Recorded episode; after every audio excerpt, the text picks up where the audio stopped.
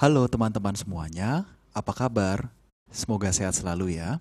Selamat datang kembali di podcast Narasi Dokter bersama saya Dr. Michael, admin dan kreator dari Instagram page yukberkarya.id.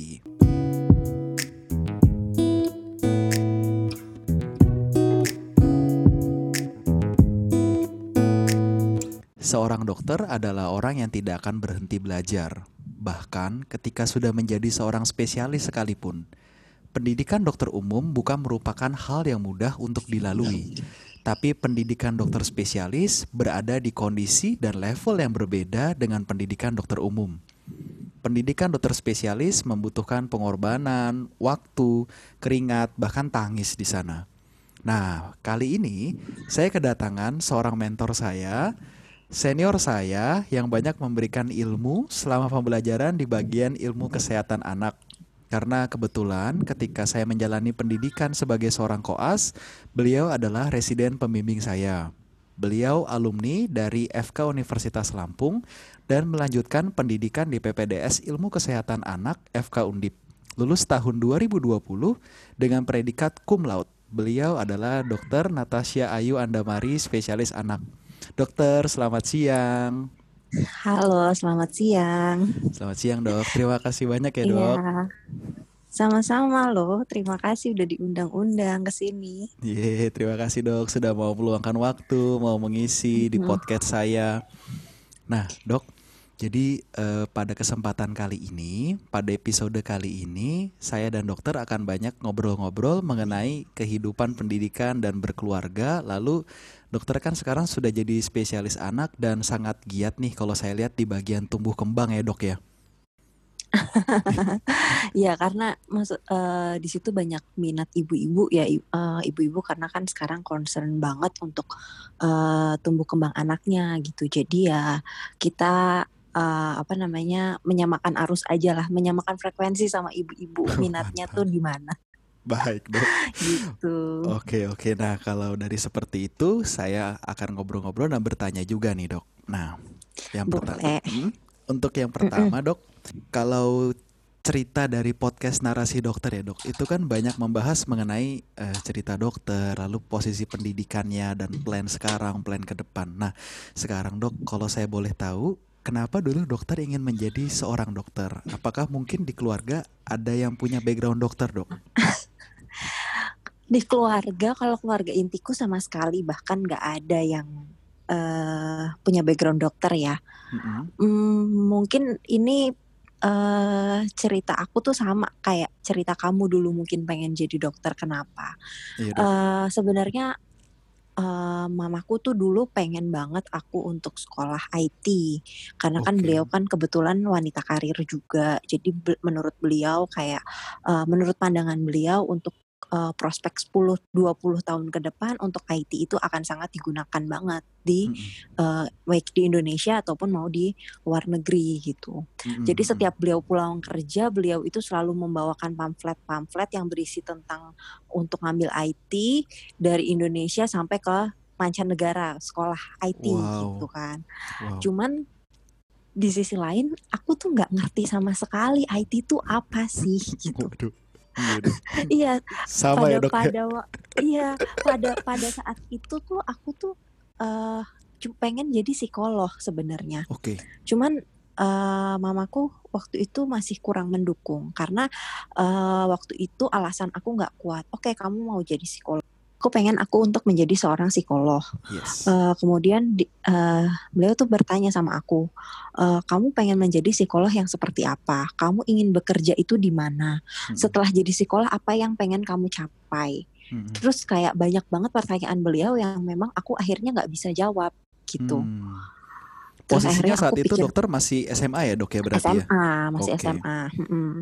Terus abis itu akhirnya uh, aku aku mikir-mikir lagi, oke, okay, uh, eh, kebetulan waktu itu lagi ada uh, bukaan, kalau dulu namanya PMDK ya yang pakai raport itu ya. Oh ya betul dok PMDK. Ya, uh, jadi waktu itu ada bukaan PMDK, terus uh, kebetulan ada uh, profesi dokter. Hmm. akhirnya aku cuma nego gini aja sama mamaku oke mi kalau misalnya aku jadi dokter gimana tapi aku nggak ngambil IT aku nggak pergi ke mana-mana gitu kan hmm. terus mamaku langsung oke okay, gitu tapi hmm. aku dengan apa namanya tapi dengan syarat aku juga pengen tetap ngikutin uh, aku pengen tes psikolog aku bilang gitu hmm.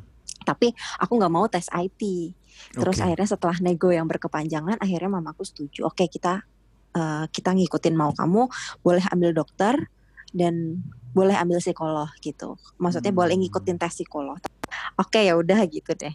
Nah ternyata di seleksi PMDK yang aku masukin itu iseng-iseng berhadiah ternyata jebol. Waduh. gitu. Dan waktu itu aku juga sempat ngambil psikolog juga. Waktu mm-hmm. itu sempat mau ke Unpad dan mm-hmm. itu juga jebol. Cuman ya karena udah ada sudah berkonsekuensi ya, udah maksudnya udah aku udah harus bertanggung jawab atas apa pilihan aku jadi ya udah akhirnya aku memutuskan untuk ngambil kedokteran gitu oh, awal mulanya. Okay. Berarti dari keluarga inti yang backgroundnya bukan dokter, backgroundnya malah IT, dokter akhirnya memutuskan Mamaku sebenarnya sendiri. juga bukan IT sih sebenarnya. Cuman hmm. dia hanya mendukung untuk oh kayaknya nih kalau untuk IT prospeknya nih bagus nih gitu. Oh, oke okay, oke okay, oke okay, oke. Iya benar sih, Dok. Banyak ya, Dok kan lagi hits juga ya dalam tanda kutip IT lalu berbagai macam hal yang berkaitan dengan komputer, tapi Nah, hmm. iya itu maksud mamaku tuh ke situ gitu hmm. dulu. Dulu, baik. ya dok. Tapi dokter keterima di kedokteran, dokter keterima di psikologi. Dua-duanya pilihan dokter nih. Iya, tapi uh, aku udah bikin, maksudnya udah bikin perjanjian kan sebelumnya sama okay. mamiku kalau memang karena aku udah bikin perjanjian sebelumnya sama mamaku kalau misalnya ternyata keterima dua-duanya itu aku tetap harus memprioritaskan dokter jadi ya aku ngerasa harus bertanggung jawab uh, pilihan aku ya maksudnya atas perjanjian aku yang aku buat yang aku buat sama mamiku jadi uh, akhirnya aku ambil dokternya. Oh oke okay, oke. Okay. so itu awalnya nih. Lalu itu dok, awalnya. setelah menjalani pendidikan di kedokteran pendidikan di kedokteran kan juga pasti nggak mudah ya dok ya ada ups and yeah. downnya gitu Iya banget. iya kan dok ya. Curhatan iya. ya dok ya kita nih. iya banget. Nah, ketika menjalani pendidikan nih dok, kadang pernah muncul nggak sih dok perasaan kayak, aduh, tahu gitu gue sekolah IT aja ya. Aduh, tahu gitu gue nggak ngambil kedokteran ya gitu. Ada nggak ya dok perasaan kayak gitu? Enggak. oh, enggak dok. Wah, mantep banget. Enggak ada. Um, karena aku udah ngerasa, oke, okay, uh, eh, ini pilihan aku ini jalan hidup aku berarti uh, aku tipe orang yang kalau aku sudah membuat pilihan aku harus ber, harus konsekuen terhadap pilihan itu maksudnya uh, kalau emang aku udah kecemplung ibaratnya tenggelam aja sekalian gitu oh, oke okay, dok aku harus bisa berenang di situ jadi okay. memang segala upaya aku usahakan biar aku bisa beradaptasi sama lingkungannya itu memang nggak gampang dan memang nggak uh, memang nggak gampang dan memang per, per, perlu perjuangan ya maksudnya butuh effort lebih ya untuk hmm. beradap bisa beradaptasi hmm. sama semuanya gitu cuman balik lagi ke tadi niatan aku gitu kayak hmm. aku udah ada di sini berarti aku harus bisa survive di sini gitu Oke oke dok, wah ini luar biasa sekali nih karena kadang kan kalau kayak gitu kan muncul ada muncul penyesalan ya dok kayak aduh tahu gitu saya sekolah ini aja nih. Kalau kalau sekarang saya di tingkat sekarang baru saya nyesel. Aduh, kalau gitu saya jadi pilot nih. Waduh, Dok. Iya kan? iya, Dok. Memang karena ups and downs-nya. Nah, Dok. Iya, memang. Mm-mm. Lalu setelah menjadi dokter umum selesai, dokter lanjut pendidikan sebagai ya. seorang uh, residen ya, Dok. Residen di bagian ilmu kesehatan anak. Pertanyaannya, ya. kenapa, Dok, kepingin menjadi seorang dokter anak? Kan anak itu mayor ya dok ya di ilmu kedokteran kita ya dok ya. Iya. Nah itu itu balik lagi kayak um, sebelum spesialis tentunya aku melewati fase dokter umum. Betul dok. Di fa di fase itu juga mungkin kayak karena aku udah merasa di titik aku nggak bisa di sini terus -hmm. jadi dokter umum, -hmm. uh, aku harus sekolah nih kayaknya, -hmm. gitu. Uh, terus abis itu Uh, tapi di tengah perjalanan mamaku sakit waktu mm-hmm. itu. Mm-hmm. Kebetulan sakitnya cukup serius karena beliau menderita CA atau mm-hmm. kanker ya. Mm-hmm. Jadi beliau harus ngelewatin pengobatan dan aku mm-hmm. di situ sempat mikir kayak kalau aku sekolah aku tinggal mamaku nanti gimana beliau sendirian atau nggak ada yang ngurus atau nggak ada yang ngerti atau dan lain sebagainya lah gitu. Mm-hmm. Cuman di sisi lain waktu itu beliau tetap mendorong aku tetap kamu harus tetap harus ngelanjutin lagi gitu. Hmm. Akhirnya aku pilih, uh, aku tadinya sempat bingung juga, aku mau ngelanjutin ke mana ya, karena aku sama sekali nggak ada pandangan gitu. Hmm. Cuman terus di, uh, aku lihat, oh aku suka anak-anak gitu. Terus ngeliat hmm. jarak pandang kita gitu. lebih kecil daripada kita, ya kan? Secara kalau misalnya aku jadi dokter pun hmm. banyak yang ngira kayak aku masih anak SMP lah atau mungkin iya atau mungkin aku masih anak waktu itu ya maksudnya di saat aku jadi dokter umum tuh masih ada yang ngira aku masih anak sekolah, aku masih bocah gitu kan. Waduh itu tuh dulu tuh banyak banget yang yang bilang kayak gitu gitu terus oh kalau anak-anak kan berarti mereka akan lebih kecil daripada aku gitu berarti nanti apa bakal maksudnya karena merasa anak-anak itu menyenangkan mereka hmm. tuh kayaknya lucu gitu ya jadi hmm. kayak jangan sampai nih anak-anak tuh sakit gitu kan okay. kayak nggak tega banget kalau ngelihat hmm. anak-anak sakit dan terus hmm. ngelihat bentuknya mereka yang mini yang pastinya lebih kecil dari aku sehingga bisa dipastikan yang mana pasien dan yang mana dokternya akhirnya oke okay deh aku coba pilih aja ngambil anak gitu oke oke oke oke. Wah motivasinya ini ya dok ya. Saya nggak pernah denger nih dok nih motivasinya begini nih. Saya juga baru tahu. Waduh. Tapi out of the box memang bukan out of the box nggak nggak ada itunya dok. Bahkan nggak ada boxnya. Nggak ada box. Nggak ada boxnya dok. Wah tapi memang memang benar ya dok ya. Itu jadi plus minus juga ya dok ya. Kalau kita apa uh, punya bentukan yang awet muda gitu dok. Kalau saya kan mungkin saya sering dikira wah sudah spesialis ya gitu enggak padahal masih koas nah. gitu. Iya, itu juga Aduh. mungkin sebenarnya kan orang lihatnya jadi lebih meyakinkan gitu. Aku juga pengen sebenarnya kayak kelihatan, wah lebih kayaknya berwibawa gimana gitu. Jadi biar lebih, oh ini dokternya gitu. Tapi gimana gitu. Kadang kalau di apa uh, apa ada pasien, dokternya yang mana? Gitu. Masa gitu sih dok? Itu beneran pernah Waduh, pernah kejadian. Kacau. Waduh. Wah, wah, wah, wah, wah. Gitu. Kalau spesialis anak nggak mungkin salah ya dok ya, pasti kentara banget ya mana dokter mana pasien. iya. ya iya, satu cimit-cimit kecil-kecil gitu. Iya. uh, okay, Dan yang gede cuman aku doang di situ sama ibunya kan, jadi kayak ya udah nggak ada option lain. Betul betul. Wah oke. Okay. Ini wah ini ini luar biasa dok.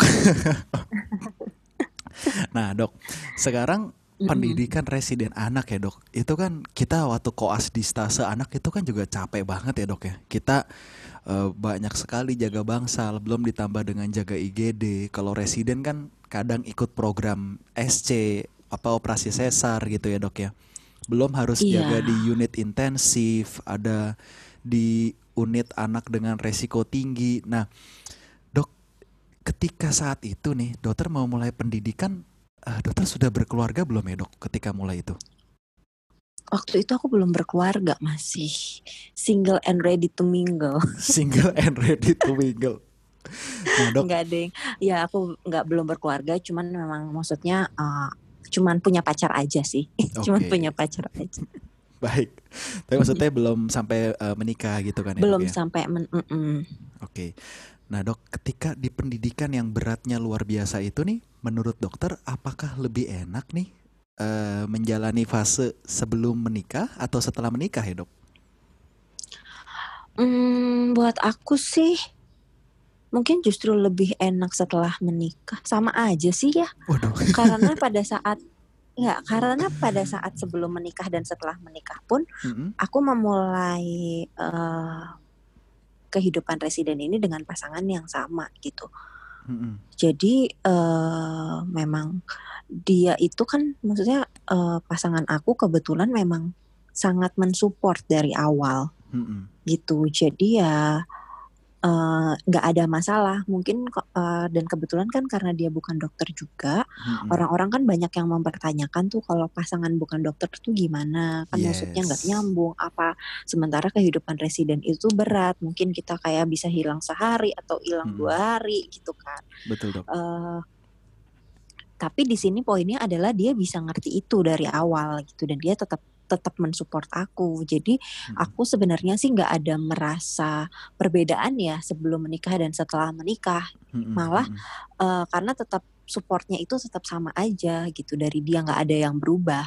Hmm. Baik setelah menikah maupun sebelum menikah. Maksudnya setelah menikah pun juga dia nggak menuntut yang macem-macem up uh, yang memang jadinya memberatkan aku gitu ya, gitu. Tapi ya itu juga yang bikin aku jadi uh, lebih enjoy untuk ngejalanin semuanya. Hmm, betul dok.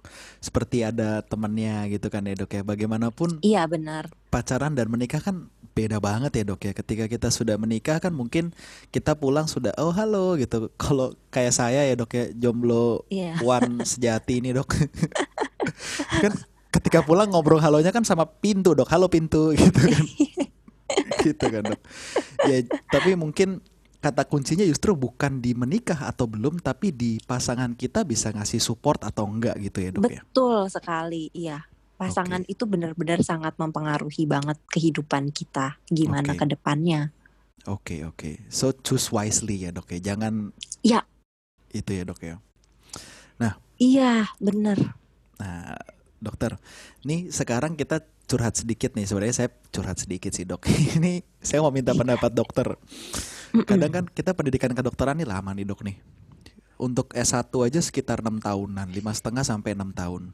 Belum ditambah kalau yeah. lanjut pendidikan PPDS, tergantung mau mengambil spesialis apa. Kalau spesialis mayor kan rata-rata bisa empat tahun sampai enam tahun kan dok. Iya. Yeah. Nah kadang tuh saya di posisi sekarang di keadaan yang sekarang kan sering ditanya nih dok sama beberapa teman-teman. Seperti eh gimana? Kamu habis ini plannya akan seperti apa? Gitu. Merit nggak? Merit nggak? Gitu kan. Atau iya. atau merit dulu atau sekolah dulu. Nah kan kadang bingung ya dok ya. Jadi menurut dokter nih sebaiknya nih uh, merit dulu atau sekolah dulu ya dok? Nah menikah atau sekolah? Kalau aku sih tipe yang ambil kesempatan yang ada di depan. Okay. Kalau misalnya memang udah ada pacar, hmm. pacarnya sudah siap untuk menikah, nggak hmm. masalah nikah dulu gitu. Okay. Kalau misalnya pacarnya hilalnya juga belum kelihatan, pacarnya kadang ada atau kadang enggak, hmm. ada kesempatan untuk ambil PPDS, nggak apa-apa ambil aja dulu. Nanti tuh keduanya akan menyesuaikan kok hmm. satu sama lain gitu. So jangan jangan khawatir, jangan lantas takut. Aduh, saya sekolah nanti nikahnya kapan gitu. Jangan lantas gitu ya, ya dok ya. Jangan. Mm -mm. Hmm, iya ya dok ya. Karena kan itu untuk semuanya untuk diri kita sendiri. Benar dok. Karena gitu. kalau cerita saya pribadi ya dok ya, aduh jadi curhat nih. itu kan apa ya dok ya sampai saat ini selain mungkin karena jodohnya belum ada juga, tapi kan kayak, aduh mungkin saya apa sekolah dulu ya biar saya lebih mapan, sayanya lebih tenang. Tapi enggak juga ya dok ya fakta lapangannya enggak enggak begitu juga ya?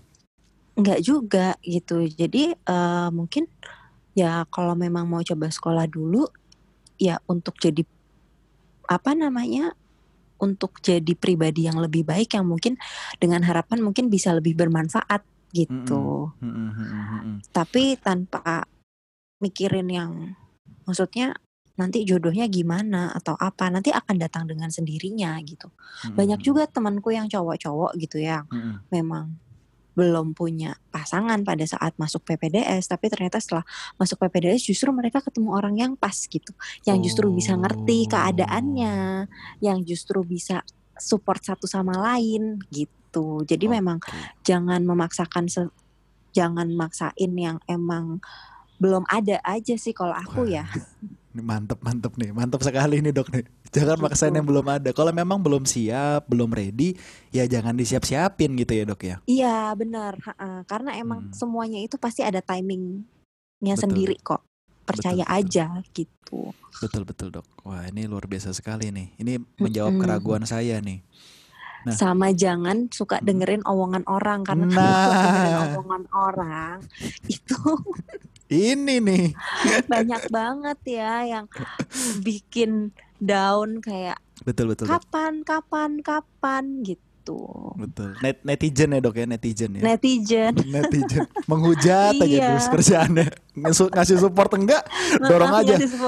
Iya. Waduh, lu iya. sekolah terus lo jadi ini lo gitu kan. Waduh. Iya makasih nggak ada nggak nggak akan ada selesainya kalau itu gitu. Betul, fokus betul. aja dulu sama buat diri kita sendiri gitu. Mm-hmm. uh, karena aku pernah dikasih tahu. Jadi kalau misalnya memang kita mau mendapatkan jodoh yang baik betul. kita harus meningkatkan kualitas diri kita dulu gitu. Wah, jadi semakin diri kalau kalau kalau kita udah kualitasnya cukup baik nanti kita, yang datang akan sama kok gitu. Oke, oke, oke, benar sih dok, benar. Secara teori benar. Nah, tapi dok, ini sekarang uh, dari sudut pandang dokter. Sekarang dari sudut pandang dokter sebagai seorang spesialis anak nih dok, kita melihat bahwa uh, kan ada sering tuh brosur-brosur atau edukasi dari Kementerian Kesehatan mengenai batas usia yang ideal gitu kan ya dok ya? Ah iya iya iya. Itu kan sering ya dok ya. Terus ada warnanya itu warnanya bikin saya kesel tuh dok tuh. Jadi warnanya tuh ada warna hijau pekat, hijau kuning, uh-huh. kuning merah. Kalau saya nggak salah warnanya ada itu dok. Iya. Nah, saya uh. ini udah di umur ujung hijau pekat nih dok nih, 25, 26, 27 gitu. Kan nggak masalah. Betul, betul sih. Kan dok. yang penting harus merah. Yang maksudnya yang penting jangan sampai ke merah. Yang penting jangan sampai ke merah ya dok ya. Mm-mm, iya. Nah berarti usia berapapun ya terserah gitu, nggak ada patokannya gitu loh. Iya. Hmm. Yang penting kan memang sudah memenuhi syarat. Kayak aku mau masuk uh, ilmu kesehatan anak itu harus ada syarat kerja satu tahun gitu kan. Hmm. Uh, ya udah aku kerja dulu satu tahun, baru terus abis itu aku daftar. Hmm. Gitu. Gege. Itu, itu kan, kan sebenarnya aku juga awalnya juga nggak tahu kalau mereka ternyata butuh untuk syarat kerja satu tahun. Oh. Karena begitu pas oh. udah kayaknya waktunya mamaku udah mulai coba lihat-lihat apa ternyata ada ada syarat harus kerja satu tahun dan wah pas nih gitu. Jadi ya udah mungkin emang ini apa timing yang tepat nih sekarang gitu. Jadi hmm, makanya aku langsung daftar. Gitu dok. Nah itu gitu. untuk untuk PPDS-nya kalau untuk menikahnya dok? Untuk menikahnya? Uh, batasan untuk, usia. Kan kadang ada orang merasa aduh gue udah kejar-kejar nih gitu kan ya dok ya? Iya sih. Kalau untuk menikahnya sih aku sama sekali nggak ada target ya untuk menikah kapan mm -hmm. gitu karena uh, asal pasangannya udah mau nikah akunya mm. juga ngerasa nanti udah siap ya udah ayo nikah aja gitu cuman aku nggak pernah sih nargetin untuk nikah umur berapa atau mm. uh, harus kapan gitu tuh nggak ada sih mm -hmm. cuman dulu ya memang mungkin sempat ada uh, kepikiran sedikit gitu kayak nikahnya tengah-tengah sekolah apa gimana ya gitu. Mm-hmm. Cuman terus uh, ah jalanin aja dulu deh gitu. Mm. Nah pas tengah sekolah ternyata dilamar ya udah. Bener dok. Kesempatannya ada apa kita ambil ya dok ya. Iya. Mantap. Baik dok.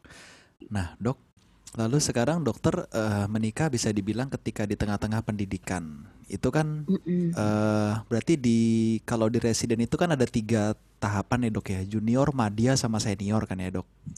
Iya betul. Itu berarti ketika di madya ya dok ya? Iya pas madya aku nikah. Nah, ketika semester di, 4. Nah ketika semester 4 ketika di madya itu kan tanggung jawabnya mulai bertambah kan ya dok ya, stasenya juga berat. Bagaimana dokter bisa membagi waktu yang pas antara keluarga dan juga uh, pendidikan? Nah, itu dia. Jadi di sini balik lagi uh, pasangan itu sangat berpengaruh ya. Mm-hmm. Jadi memang karena dia support banget, mm-hmm. uh, support aku banget. Mm-hmm. Jadi ya memang di tengah-tengah kerepotan pernikahan aku waktu itu, mm-hmm. aku nggak terlalu banyak uh, ngurusin sebenarnya. Oh, dalam tanda kutip ya dok ya? dalam tanda kutip gitu. Uh -uh.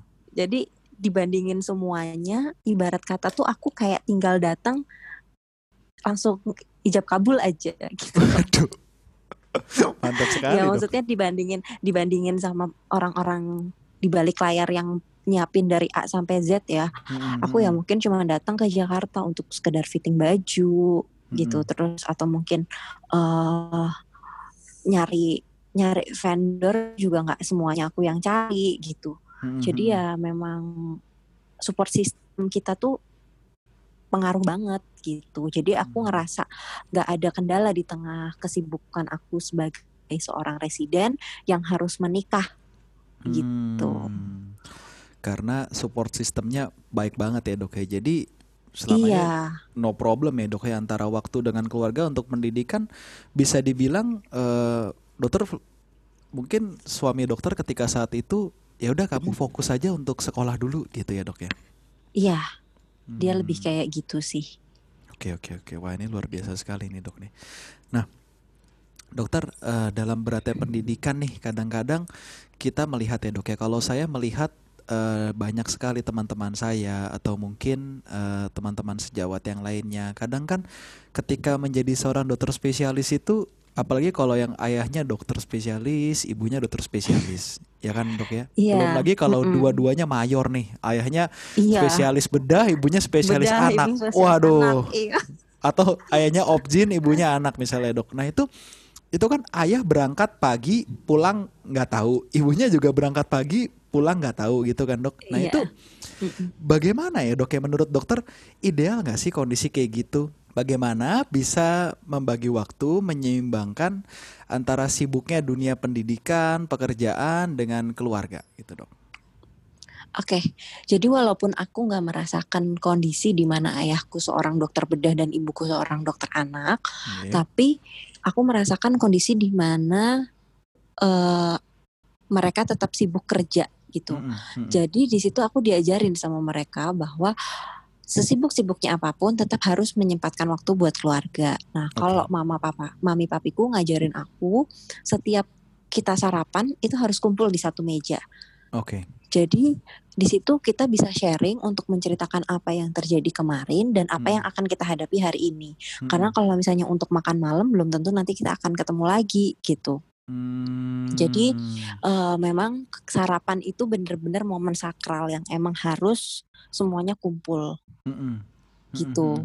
Dan juga tetap kita meluangkan waktu uh, untuk uh, kumpul bareng-bareng, entah mungkin weekend atau nanti mungkin pas ada libur gitu. Jadi benar-benar memang kita harus berkorban waktu untuk ngumpul apa meluang, meluangkan waktu biar kita bisa bareng-bareng semuanya. Nah, di situ aku belajar, oh jadi kayak gini nih, gitu caranya. Karena hmm. dari, dari situ pun aku nggak ngerasa sama sekali kayak aku jadi jauh dari mamiku atau aku jauh jauh dari papiku atau mungkin hmm. kita ada miskomunikasi atau apa tuh enggak gitu.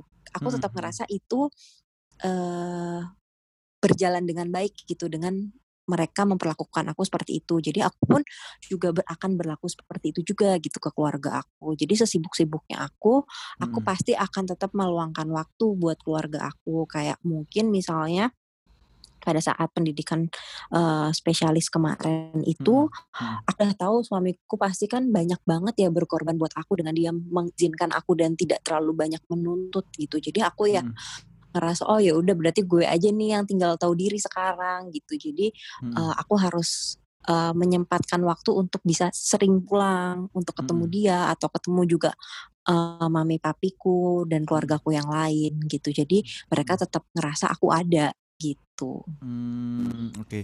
so sebenarnya itu kembali lagi ke kitanya ya dok ya? Iya. Kitanya Balik mau menyempatkan nggak? Kitanya merasa memang uh, semuanya itu pasti penting dengan porsinya masing-masing ya dok ya berarti ya. Iya betul. Kalau misalnya memang mau meng, apa mau egois itu maksudnya mau mengakui. Jadi hmm. akunya hmm. tuh tinggi gitu. Hmm. Itu nggak akan ada selesainya kalau akunya itu tinggi gitu. Hmm. Jadi hmm. ya emang harus oke okay, kita ini bukan aku lagi tapi kita gitu. Udah hmm. jadi kita. Jadi memang harus uh, pinter-pinter bagi waktu dan emang harus uh, ngertiin satu sama lain ya gitu. Mm -hmm. Iya ya dok ya. Nah, dokter, sekarang uh, saya barusan bukan barusan sih beberapa hari yang lalu kan lihat postingan dokter di Instagram nih mengenai tumbuh kembang anak dan sekarang kalau saya lihat banyak sekali problem tumbuh kembang anak, Dok. Yang paling sering masalahnya itu terjadi karena yang tadi diceritakan adalah orang tuanya yang mungkin sibuk bekerja, tidak meluangkan waktu dengan anak sehingga dalam tanda kutip anaknya jadi seperti terlantar gitu dok seperti nggak keurus mungkin kalau mm -hmm. anaknya mau minta main bukannya dikasih waktu tapi malah dibelikan gadget dibelikan game nah itu menurut dokter kira-kira bagaimana ya dok untuk hal-hal seperti itu nah ini sebenarnya fenomena-fenomena ini banyak banget terjadi ya di sekeliling kita mm -hmm. uh, untuk itu sebenarnya ya dokter anak jadinya harus berperan karena kalau misalnya dulu di kita belajar di petsos tuh kan lingkungan iya, ini mikro mas. Iya betul. nah, Saya masih ingat jadi, dok tuh. Iya kan, jadi iya. karena memang di situ kan faktor keluarganya mungkin uh, kurang mendukung atau kurang berperan, jadi memang perlu skala yang lebih besar. Ya mungkin di sini adalah perannya dokter anak, hmm. gimana caranya untuk mendukung keluarga. Hmm. Intinya untuk ngasih tahu gitu. Hmm. Anak itu nggak akan berkembang loh kalau tidak ada pendampingan dari orang tua. Hmm. Gitu. Jadi ya memang uh, karena fenomena ini udah banyak banget terjadi di sekeliling kita, jadi ya memang tetap uh, tugas kita sebagai dokter anak mungkin untuk menggembar-gemborkan gitu kalau memang anak itu tetap butuh orang tuanya gitu, bukan butuh gadgetnya. Hmm, hmm, hmm, butuh orang tuanya gitu. Oke oke. Nah dokter, menurut dokter secara pribadi nih, jadi uh, subjektif sekali ya dok ya. Menurut dokter pribadi, kira-kira seorang sosok dokter yang ideal dari aspek uh, karir, lalu keluarga, dan juga uh, kehidupan gitu dok. Menurut dokter, dokter yang ideal tuh seperti apa ya dok? Hmm, dokter yang ideal. Ya. Ini pertanyaannya sebenarnya agak susah ya menjebak karena sebenarnya untuk ideal sendiri itu uh, balik lagi ke masing-masing orang ya. Tapi -hmm. kalau ideal di mata aku itu ya dia tetap bisa memperhatikan keluarganya tapi juga tidak melepaskan tanggung jawabnya. -hmm. hmm gitu. Jadi dia tetap bisa mendapatkan hak untuk bersama keluarganya hmm. tanpa harus menelantarkan uh, pekerjaannya gitu. Hmm, oke oke oke oke. Jadi uh, sebenarnya kalau orang bilang keluarga dan pekerjaan itu 50-50 gitu dok. Sebenarnya belum tentu 50-50 ya dok ya. Jadi tidak harus equal tapi gimana ya dok yang ngomongnya. Jadi Iya, benar nggak harus equal tapi porsinya uh, gitu ya dok ya. Porsinya, iya. Paling nggak gini, kalau aku ya, mm uh, karena aku juga tahu ngelihat dari mama papaku yang sibuk gitu kan, mm mereka mungkin memang nggak 50-50 waktunya gitu. Mm Tapi at least aku merasa terpenuhi, asah asih asuhku tuh merasa cukup. Mm. Gitu. Jadi aku nggak ngerasa kekurangan kasih sayang. Mm uh, tapi aku juga nggak ngerasa uh, mereka juga apa full waktunya untuk aku gitu. Hmm, karena kan banyak karena, tuh dok kadang-kadang yang overprotective hmm, gitu kan dok dalam tanda kutip kan. Orang tua. Orang tua ke anaknya atau malah mungkin uh, ya udahlah pokoknya ada yang modelnya saya praktek misalkan sampai jam 7 malam sudah saya tidak mau diganggu lagi gitu kan dok ada beberapa model kan dok gitu iya uh, itu balik lagi sih ke keluarganya ya mm-hmm. maksudnya sejauh apa sam uh, kompromi di keluarga itu ya sejauh apa uh, masing-masing individu itu mengizinkan masing-masing anggota keluarganya itu untuk uh, berkarya, berkarya atau beraktivitas ataupun mungkin menjalankan kegiatannya gitu. Mm-hmm. Kalaupun uh, memang kalau ada tipe keluarga yang memang oke okay, setelah malam nggak mau diganggu itu waktu untuk keluarga gitu, mm-hmm. itu ya nggak masalah gitu. Cuman mm-hmm. kan kalau di keluarga aku sendiri, oke okay, sarapan adalah waktu sakral gitu. Jadi mm-hmm. emang nggak bisa diganggu gitu. Mm-hmm jadi balik lagi ke pilihan keluarganya gitu kalau aku pun sama suamiku sendiri pun kayak uh, oke okay, nanti kita punya satu weekend di mana emang itu kita nggak mau diganggu gitu hmm. dari satu bulan itu mungkin ada satu atau dua weekend yang di mana kita nggak bisa diganggu gitu hmm. iya, betul, balik betul, lagi ke, ke kesepakatannya sih hmm, hmm, hmm, hmm. Berarti berkeluarga dan bersepakat ya dok ya. Jadi iya nggak nggak bisa ada satu ya pokoknya ikut gue nggak bisa gitu ya dok ya. Nggak bisa, mm -mm. Hmm. harus diomongin semuanya. Maksudnya kesepakatannya tuh gimana nih gitu, biar sama-sama enak. Iya betul dok betul. Wah luar biasa sekali ya dok. Ya, ini pencerahan banget nih buat saya nih dok nih. Waduh. Ketawa manisnya ya dok ya.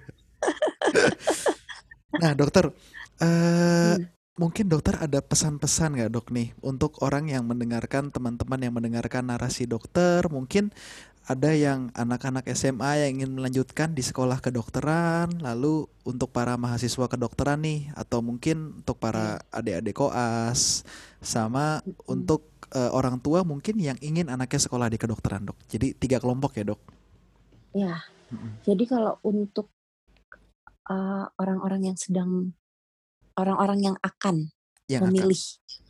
Akan. Uh, itu jangan pernah takut untuk melangkah. Oke. Okay. Udah, begitu ada kesempatan, ambil aja dulu kesempatannya. Hmm.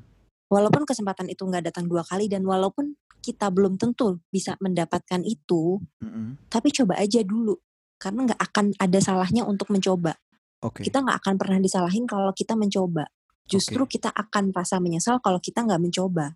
Oke. Okay. Gitu. Okay. Dan untuk yang udah berkecimpung di dalamnya mm-hmm. dan sedang berjuang, sedang berjuang, mungkin akan banyak rasa nggak enak, mm-hmm. rasa sedih, mm-hmm. rasa menyesal atau rasa-rasa yang negatif lainnya gitu. Mm-hmm. Tapi jangan pernah lupa hmm apa alasan awal kita untuk memilih itu semua, hmm dan jangan lupa bertanggung jawab atas semua pilihan kita. Gitu. Jadi kak, begitu kita udah memilih, kita harus bisa tanggung jawab dan juga konsekuen atas pilihan kita. Hmm, hmm, hmm. Gitu. Betul, betul, betul. Harus dijalanin sampai ke garis finish. Oke. Kalau gitu. udah dimulai ya harus kelar ya dok ya? Iya, harus okay. dijalanin sampai ke garis finish. Okay, Aku okay. dulu merasakan sekolah spesialis itu nggak enak. Iya dok. Nggak ada enak-enaknya. Oke. Okay. Waduh jalan satu-satunya apa? Hmm. Jalan satu-satunya adalah aku harus cepat selesai. Betul. Aku harus nyelesain ini. Betul. Alhamdulillah aku bisa menyelesaikan semuanya tepat waktu. Betul dok. Gitu. Jadi betul, betul. ya jalan keluarnya adalah menyelesaikan apa yang kita mulai. Hmm. Gitu. Oke. Nah lalu untuk Terus, orang tua yang kepingin anak-anaknya sekolah di sekolah kedokteran nih dok? Untuk orang tua Mm-mm. Kalau aku uh, coba dulu dengarkan keinginan anak mereka. Mm-mm. Kalau misalnya memang ternyata mereka punya alasan yang memang ternyata bisa masuk di akal dan cukup logis untuk mewujudkan mimpinya mereka, mm-mm. jangan dihalangin. Mm-mm. Kalau aku dulu memang aku nggak punya cukup alibi yang kuat gitu ya untuk membantah semua. Aku nggak bisa berargumen yang baik sama mamiku. Mm-hmm. Gitu. Jadi ya aku oke okay, aku ikutin sarannya dia dan aku nggak nyesel. Mm-hmm. Gitu. Cuman kalau misalnya ternyata memang anak-anak itu punya argumen yang kuat dan memang ada potensi mereka di sana mm-hmm. dan memang uh, kelihatannya baik. Mm-hmm. Uh, ya biarkanlah mereka melanjutkan mimpinya mereka. Hmm. Oke dok, oke. Jadi uh, dok, kalau boleh saya simpulkan dari hasil ngobrol kita, yang pertama adalah uh, di dunia kedokteran itu nggak ada sesuatu yang mudah ya dok ya. Jadi ketika kita memang sudah komit nih dari awal ingin menjadi seorang dokter, ya jalanin aja. Mau sesusah apa pun, jalanin aja, nggak usah iya. rasa-rasa, hajar aja pokoknya. Hajar bleh, iya. Ha hajar bleh, betul dok. Hajar bleh. Mantap dok. Itu kesimpulan yang pertama. Kesimpulan yang kedua, dalam menempuh program pendidikan, kalau teman-teman memutuskan untuk mau berkeluarga atau mungkin memutuskan untuk berkeluarga dulu lalu melanjutkan pendidikan juga nggak ada yang benar dan nggak ada yang salah semuanya benar ya dok ya iya tapi uh, pilihlah pasangan yang bisa support kita betul oke lalu uh, kesimpulan yang ketiga adalah uh, tidak harus punya pasangan seorang dokter ya dok ya Enggak, enggak harus. Enggak harus. Pasangannya enggak. apa pun yang penting justru bukan profesi pasangannya, tapi yang penting adalah individunya itu, pribadinya orang Betul. tersebut ya, Dok ya. Iya.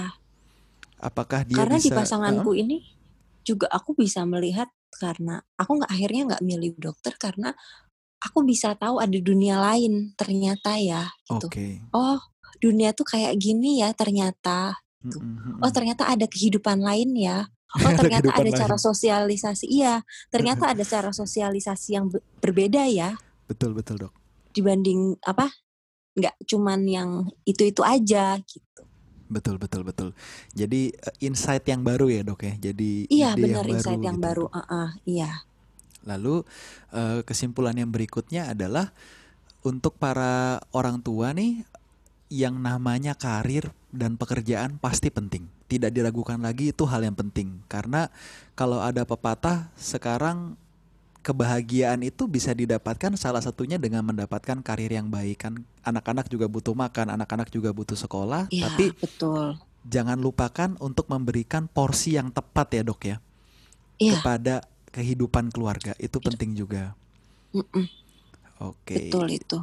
Dan yang terakhir, semua orang tua hmm? tuh pasti maunya yang terbaik buat anaknya, itu pasti. Betul. Maksudnya apa pun itu mereka mereka berperilaku seperti apa pun itu pasti tujuannya untuk kebaikan anak. Betul. Cuman balik lagi tetap kita harus menghargai apa keputusan anak kita gitu. Betul. Dan betul. kita ber apa memang kita mem, uh, kita perannya mengarahkan dan mendampingi ya. Nah, itu dia Bukan mengarahkan mendikte. ya. Betul betul. Mm -mm.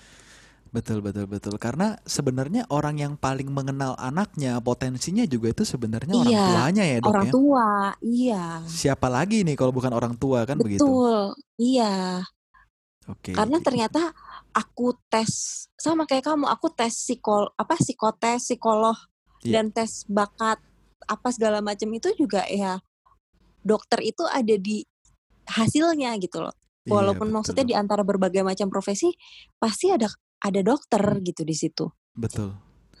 Betul betul, Dok. Ya, lalu pesan mungkin untuk anak nih agak sedikit lucu nih, Dok nih. Pesan untuk anaknya adalah uh, jangan melulu membantah orang tuanya ya, Dok ya. Jadi jangan dalam tanda kutip jangan melawan iya, ya, Dok iya, ya. Iya. Tapi kalau mm -hmm. kamu mau kamu kasih argumen kan kita sama-sama dewasa nih dok ya begitu ya iya betul uh -uh.